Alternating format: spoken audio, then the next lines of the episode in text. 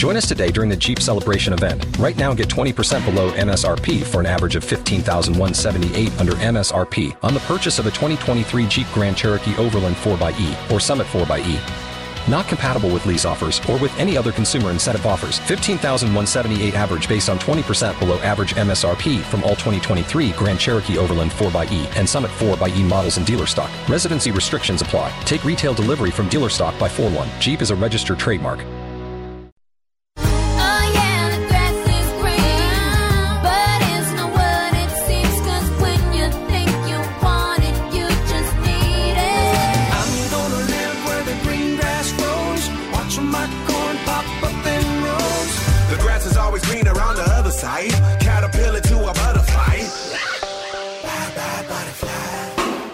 It's green and growing with Ashley Frasca Plants, flowers, trees, and stuff. on 95.5 WSB.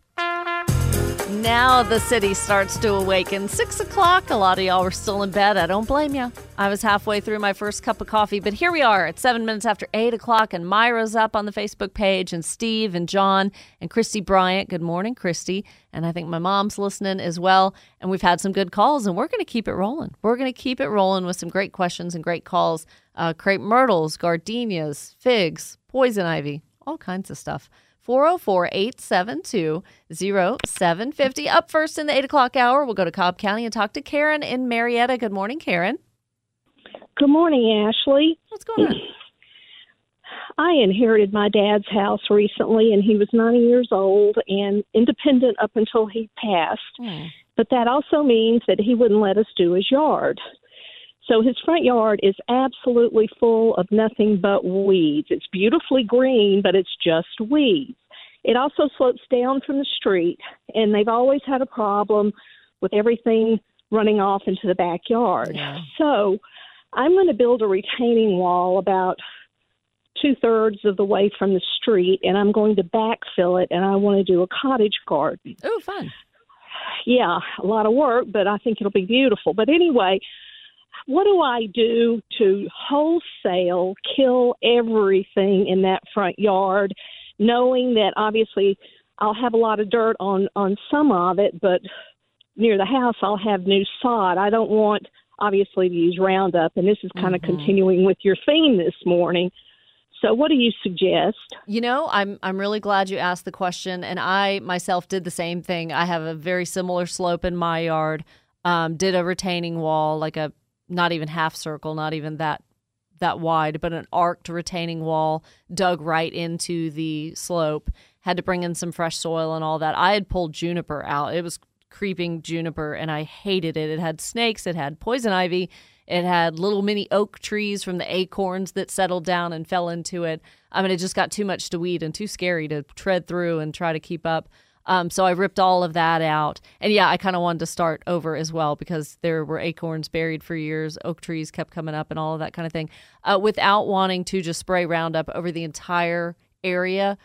The, the non chemical thing that I can think for you to do, Karen, for such a large area, there's actually a couple of things. Uh, solarization or solarizing. Um, I've talked to Clint Waltz about that, the turfgrass expert at the University of Georgia. It can be effective weed control uh, for keeping weeds out and burning them out and some of the seeds that are higher to the soil the top layer of uh, soil surface uh, it, it can really be effective in killing that. So as the name implies solarizing it's going to get really really hot. So you cover that soil that entire area with an impermeable plastic. You're trapping all of that heat. The temperatures get so high underneath that plastic that it's going to kill anything uh, grass weed seeds take some time but this is obviously getting into the best time of year to do that. It's going to be unsightly. Uh, you're going to want to keep that plastic in place for a couple of months. So when the sun is hot temperatures are higher um, that's going to be one of the best ways to literally burn out weeds non-chemically um, and really staking it down very well. Now rhizomes underground you know um, of bermuda grass and zoysia and stuff like that if that is still lingering, solarizing isn't going to be as effective against killing those grasses, Clint said, because they're just going to be in the soil for a long, long time. Bermuda is hard to get to go away. Um, another thing, though, in addition to solarizing and trying to burn out every little bit of vegetation that's there, is doing a pre-emergence herbicide. And now I said non-chemical, but this is good. This is targeted. It's not harmful to other things. A pre-emergence herbicide is obviously a herbicide that is going to get to weeds before they germinate, hence pre-emergence, before they emerge. Uh, a pre-emergence herbicide is going to get to weeds again where the seeds just stay in the soil and wait for the right season to grow into weeds so when we want to apply pre-emergence is twice a year because once you got to do it uh, to get after cool season weeds like winter weeds that stay green and bright all winter. And then you want to do it again to prevent summer weeds. So it's cyclical. You have to do it twice a year. That way you're targeting cold season weeds and then warm season weeds, which are two totally different things. Um, and staying on that path. Whether you, like you said, you're going to put sod, you still want to do pre-emergence for the for the duration. Um, so we've kind of missed the window of preventing the hot season, the warm season weeds Clint was recommending you do that by mid March, late February, mid March, because you're you're getting the granular in the soil and in the ground where it's going to be able to knock back the the weed seeds as they start to heat up and start to germinate, and it prevents a lot of them. And then for the cool season weeds, you want to apply pre-emergence herbicide by September 15th, generally uh, in middle Georgia, northwest Georgia, kind of where we are. That's going to be effective uh, for prevention, doing it at the end of August, early September. So, that in addition to solarizing, I think is going to get you on a good start. That's going to take a season. I mean, I understand, you know, we just missed the March application. So, you know, stay on track for the one in early September. Get that pre emergence herbicide granular out there and let it work. I mean, you, you won't it's going to prevent things. So you you can't go, oh, it didn't work. I still have weeds. It's not going to be 100%, of course, but it is going to prevent and annihilate any weeds that would have cropped up in the wintertime and then doing it again in March and now getting everything ready for next summer. Uh, that's a good start. Non chemical, no Roundup, no nothing like that. And when you till or when you kind of mess with the first two or three or four inches of soil, sometimes you're just moving stuff around. I mean, you're killing things that are, you know, in place with roots but you're also just moving seeds around and jostling them around. They're still in the ground, they're still in the soil, they're still going to sprout, even if you've interrupted them and, and disrupted them by moving them around. So that's a great start. And bringing in fresh fill dirt, you know, trust the landscape company that you're going with to design and build the retaining wall. And, you know, ask questions about where they're sourcing the soil um, to fill that retaining wall as well. And you should be off to a good start that they're not introducing something that is coming in with a whole new set of problems and a whole new set of weeds. So great question. Good luck. I think that should kind of set you in the right direction. And so many good, uh, gosh, Instagram accounts and Facebook pages for inspiration for a cottage garden. I mean, there's so many people that I follow. I think there's some lady, I want to say she's in Oklahoma, uh, that a lady at the doctor's office told me about, maybe Garden Fairy or Gardenary or something. And she does a lot of um, kind of cottage inspired. I'll have to look up her name. Um, yeah, Gardenary. Yep, she's on Instagram. Um, a lot of cottage inspired gardening as well. So for for some ideas, you may want to check her out as well. I think her name's Nicole. Um, thank you, Karen. Thanks so much. All right, now on to crepe myrtles. We've had a couple of calls about crepe myrtles this morning. Andy calling from Palmetto. Hey, Andy, welcome to the show. Thanks. What's going on? Um, here's what happened. I um, have a friend of mine that had an old nursery in his backyard, and he was getting rid of a bunch of things, and so I bought about 15 uh, crepe myrtles uh, for a real, real cheap price, and I, I planted them all two years ago. Well, the first year they did real well. Everything bloomed. Everything was pretty. Um, last year, only some of them bloomed. Um, so I decided that I would um, trim them back just a little bit mm-hmm. and fertilize them very well. Well, this year when they started coming out, um, started bringing out leaves, the early frost got them. You know that real hard freeze, and mm-hmm. it burned all the leaves.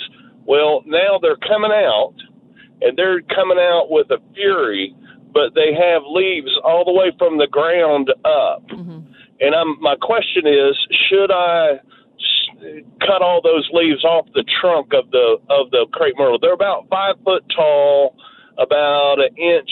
Uh, the trunk is about an inch, inch and a half around. It's not real big yet. And when you said you pruned them, like, did you do pretty hard pruning? I mean, you made hard cuts to where a limb was just totally taken away. Well, basically, what they were when I got them, they were just. Um, uh, like six, seven feet tall, and they were just like a whip almost. I mean, they didn't have any, you know, limbs going out. So all I did was basically just crop them off at the Oh. top. Okay. So, yeah, what they're doing uh, to me, Andy, is pretty natural. It's just a natural um, result of the pruning because once you've removed the parts of the plant that had growth on them, and, and this is, you know, totally fine, it sends the energy back down to the plant and then it's kind of left at the roots going, okay, well, now where am I going to send energy? So all that energy starts going back up through the trunk and it's using any opportunity it can to sprout new leaves here, sprout new leaves there.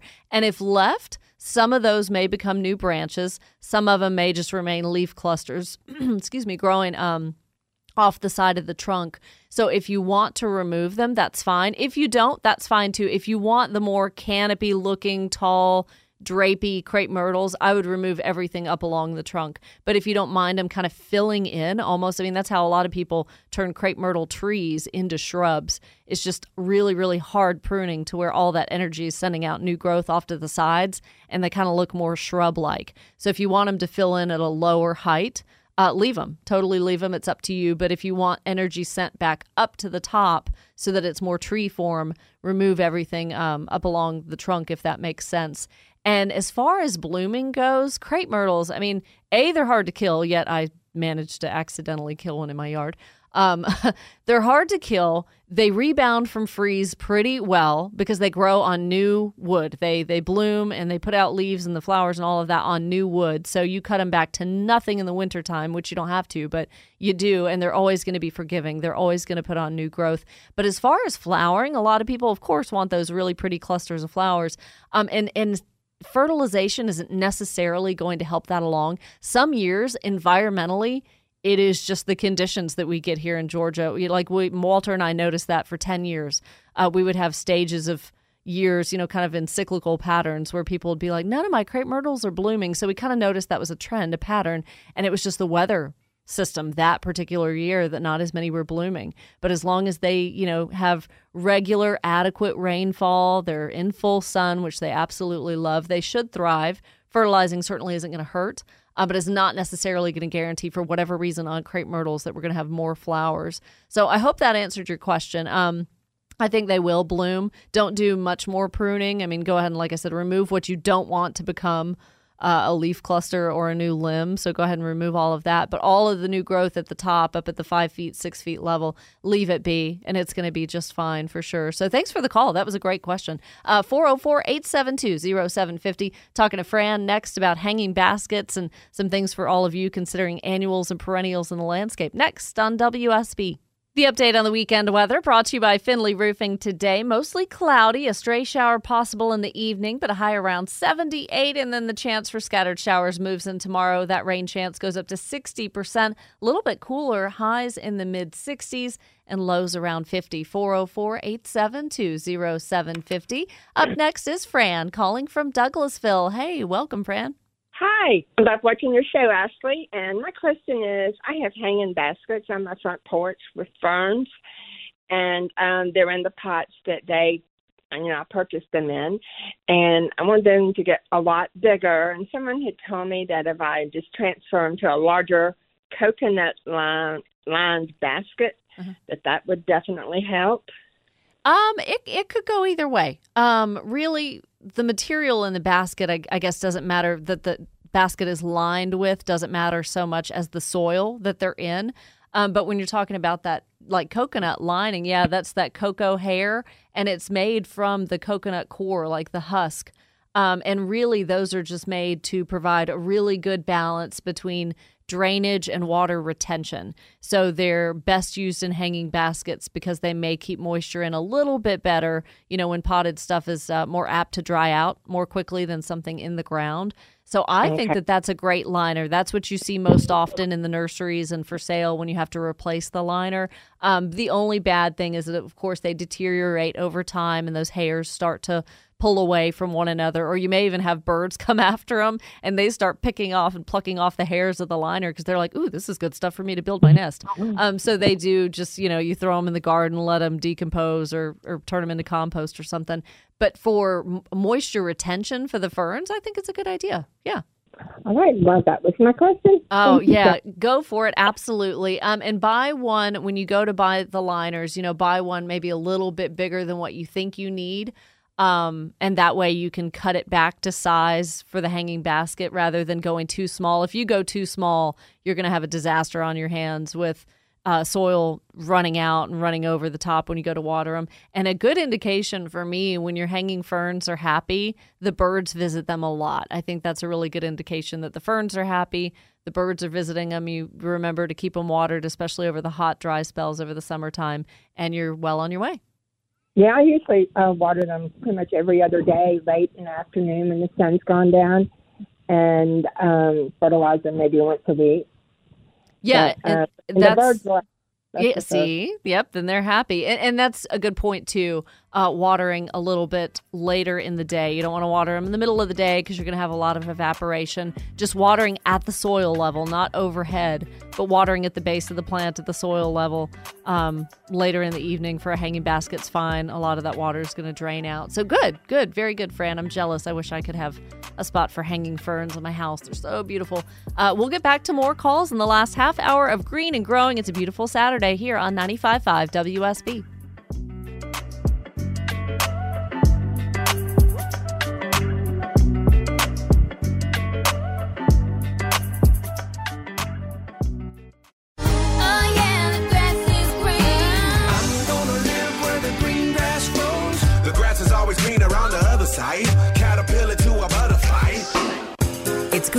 Growing with Ashley Frasca Plants, flowers, trees, and stuff. on 95.5 WSB. All right. It's going fast today, but we're having a good time. I think that's a good sign. And then Dave Baker literally comes and kicks me out at approximately 8:58 so he can make way for the Home Fix It show, which is 9 to noon. You can come see me in Acworth today beginning at noon. Uh, more information if you Google Acworth Blooms. That's going to be a nice afternoon and a fun time for that. And while I'm talking, I'm trying to look up something at the same time. I'm not multitasking very well um, and wanting to take more of your calls because that is what makes the show what it is. And we learn from each other. And I certainly learn a ton from all of you. So let's do it. 404 872 0750. We're going to talk to Susan in Marietta. Hey, Susan. Good morning. Good morning, Ashley. One quick question. I have lots of hydrangeas. Uh, some of them are having beautiful dead sticks from about three to five feet tall. Underneath is beautiful green, anywhere from 18 to two feet. Should I go ahead? But I have checked the dead sticks. They're not completely dead. When I take a knife, scratch those, it's green. You can tell they're not dead, but they look awful. Okay, will it hurt if I go ahead and cut those completely back? Um, it won't. So I'm thinking you've got a mop head hydrangea, right? You've got the one that blooms earlier Yes. in the summer, the big ball like blue or Yes. pink. Yep. Mhm. Um, Most so of them. Okay. Yeah. You certainly can. Um, I'm one that doesn't prune them. I know they look skeletal, kind of leaving all those bare limbs that are tall and just And of course, it's good to have that new green growth at the base. That's exactly how it's supposed to look. But mophead hydrangeas, they bloom on old wood. So if you cut out all of those limbs out um, and all the way down to the ground, you're going to have fewer blooms um, but you will still get some, just a lot fewer. And then the new growth now that you're seeing at the base, that's not necessarily going to bloom this year. That takes this season to get established, and then that will hold blooms for next year. So it's kind of in a repeating pattern, alternating pattern. Um, so that is the precaution that I would warn you against cutting all those limbs and sticks down to the base. Okay. I've had this for years, but they've never looked this bad. I just was wondering if it's because of the terrible winter. The yeah, freeze. a lot of it is normal, but yeah, a lot of it was. It's just exacerbated by the fact that everything was defoliated a lot more quickly and more slow to put on new growth because of that freeze at Christmas time. So yeah, it does look a little more unsightly than we're used to it looking. So um, as long as you're you know okay with that and losing some blooms, be selective maybe in the limbs that you remove. You know, maybe leave some of them. Um, but the ones that still are hanging on to the old bloom or some dead leaves or whatever, take those limbs out completely. Okay, good. Thank you so much. You are Appreciate welcome. Yeah, of course. Great question. And I actually have uh, Michael on Facebook who sent me the very same thing. I have this hydrangea. All the buds got hit hard with the late freeze. Can I trim the dead looking branches or should I just leave them? So the macrophylla, the mophead hydrangea, again, that is one that blooms on old wood. So this season's growth, the new stuff that we see now, is not what is going to produce the flowers that we're going to see in a couple of months. So that's why you want to leave some of the old stuff. But panicle hydrangeas, paniculata, um, the ones that are more of like a grape bunch shape or a cone shape, um, those bloom on new wood. So every year I cut mine all the way back, branches and all, and just leave the trunks and they are going to bloom after the mop heads. So the mop heads, the big puffy blue ones, will look great around June, and then the uh, paniculata, the panicle type, they bloom later. A lot of times those are white, pink, that kind of thing. Um, so that's the difference, really, the two major classifications of hydrangeas and how you know when to prune them. And then, of course, we have lace cap and we have oak leaf and all of that kinds of thing. Uh, and like the oak leaf ones that literally have oak looking leaves and they turn really pretty colors uh, in the fall, that's kind of how you can have an indication that you have an oak leaf hydrangea. Those I would not prune at all because they're happy in shaded areas. They're known to be kind of in more wooded areas, um, and those don't need any pruning unless they're just in a place in your landscape where you, you know, happen to keep uh, having a problem with them. So. Uh, okay, up to F- Forsyth County we go. Talk to Jim incoming. Hey, Jim. Good morning. Welcome to the show. Hey, Ashley. Thanks for having me on. Um, I have a question about my azaleas. I have some front yard azaleas that did not bloom this year, and my backyard azaleas did. Um, I've never cut them back. I've never pruned them in the front. So I'm not sure why they didn't bloom. They look healthy. Um, yeah, that was my first question because a lot of times if they don't prune or if they don't bloom, uh, that means we cut them at the wrong time. But you you didn't prune them last year at all, like nothing. Not at all. Okay. Mm, And they look really healthy, and they're under trees with a morning sun for about half the day. So they look like they've grown a ton. They look great. They just did not bloom. Yeah. So I'm going to chalk that up to the freeze. Um, I'm going to definitely Okay. chalk that up to the freeze. And the ones in the back were maybe just a little more protected. You know, I mean, you could very well have two, like a microclimate almost to where the backyard, you know, whether the wind exposure or the sun exposure or whatever was just so that those were a little more protected, whereas the ones in the front were a little more vulnerable.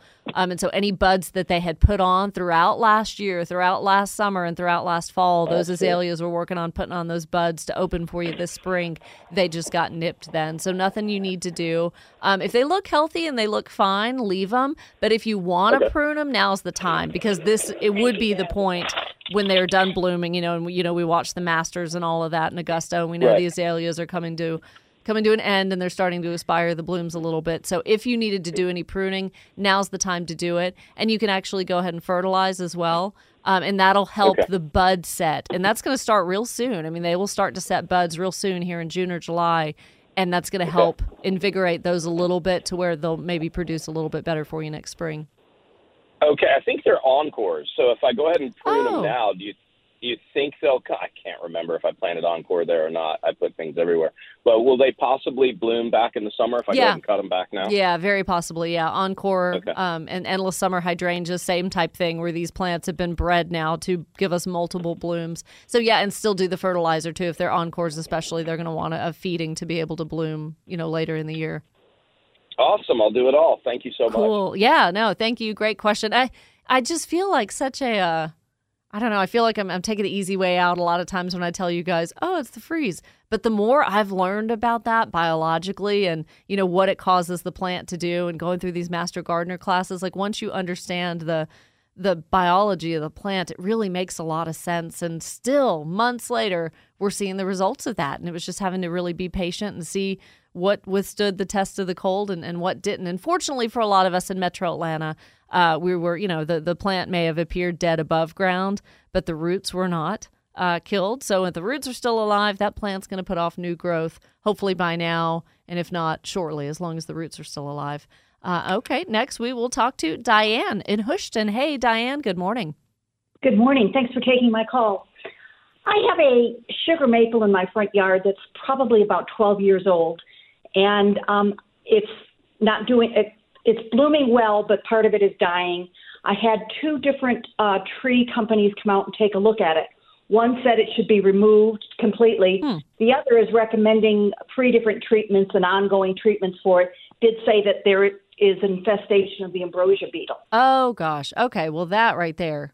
Um, wow. So the one that said take it out completely um, Yeah. is probably more along the right track, but with the ambrosia beetle, that oh my gosh, that that's been really really bad for crepe myrtles, for figs this year, um, and maples are not exempt. Any thin bark tree, dogwoods, cherries. So if they saw the signs of the the bores, the little holes made by the ambrosia beetle boring into the trunk, and you've seen little hair like toothpick sawdust, weird protrusions coming out from the trunk, then 100% that is ambrosia beetle. Um, so the only hope for saving the tree sometimes is doing drastic, drastic cutting to the parts of the tree where the borer was known to be. Um, but she Oh. bores in laser eggs and all of that. They tunnel throughout the inside of the trunk, which is just ruining the tissue.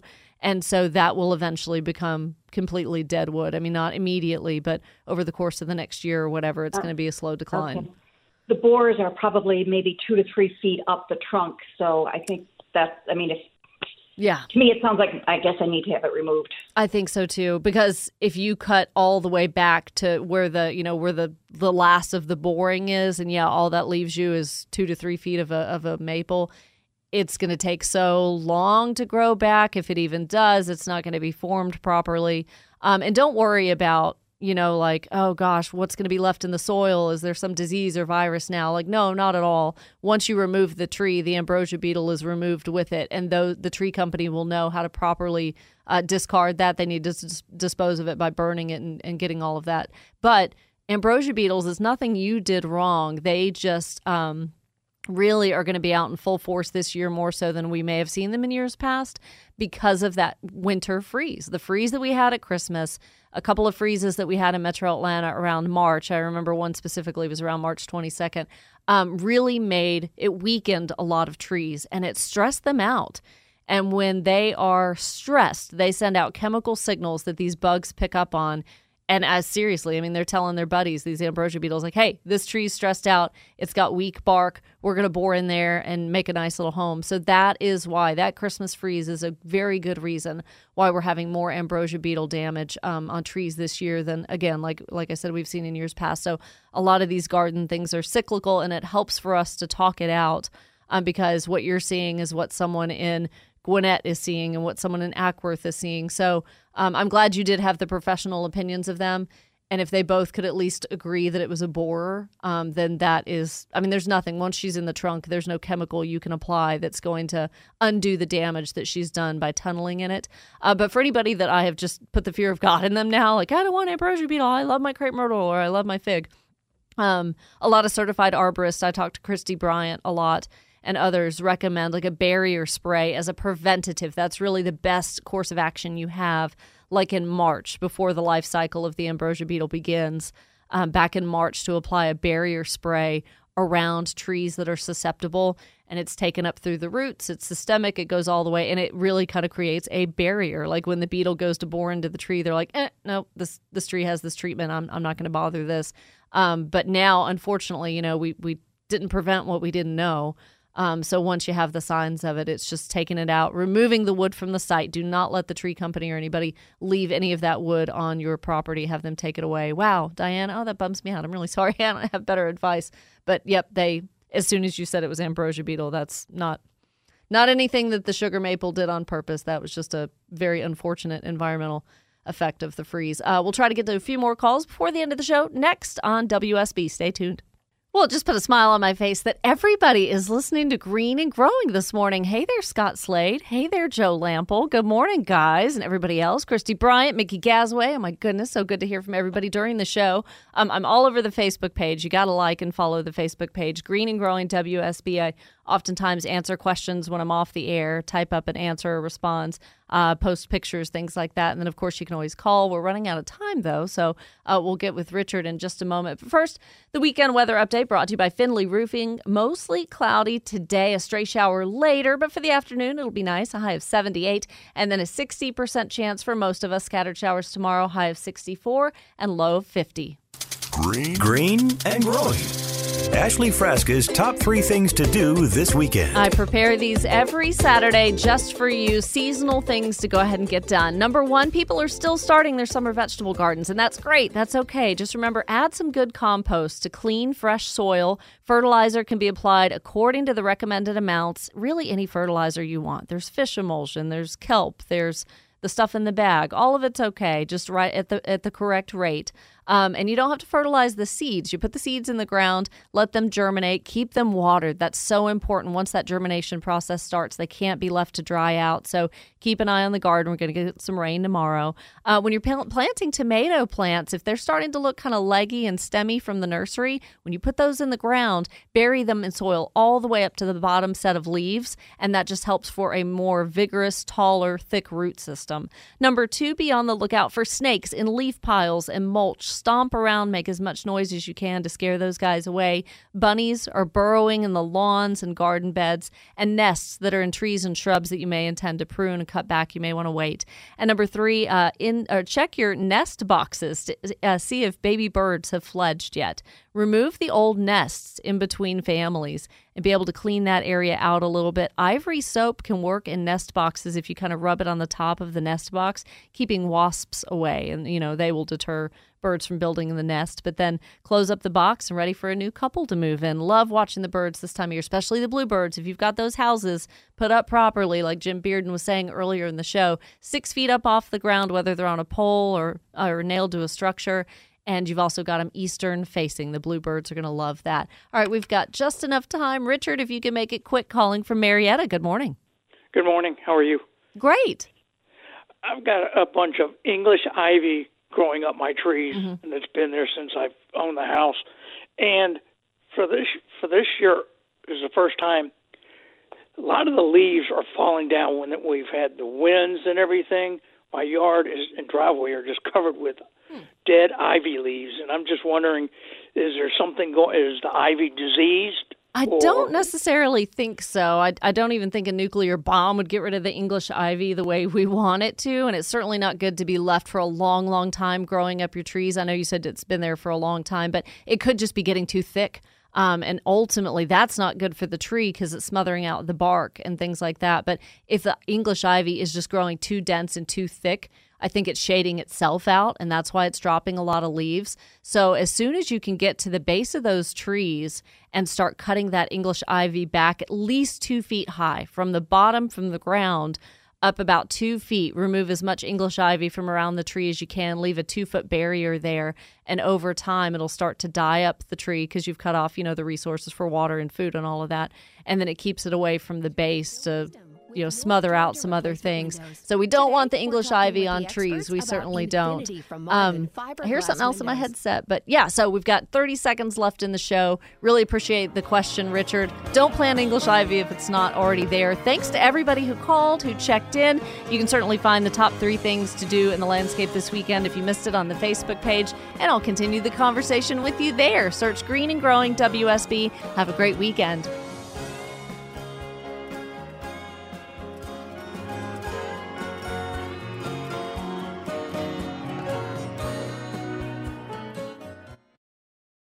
Waiting on a tax return? Hopefully, it ends up in your hands. Fraudulent tax returns due to identity theft increased by 30% in 2023. If you're in a bind this tax season, LifeLock can help. Our U.S. based restoration specialists are experts dedicated to helping solve your identity theft issues. And all LifeLock plans are backed by the Million Dollar Protection Package. So we'll reimburse you up to the limits of your plan if you lose money due to identity theft.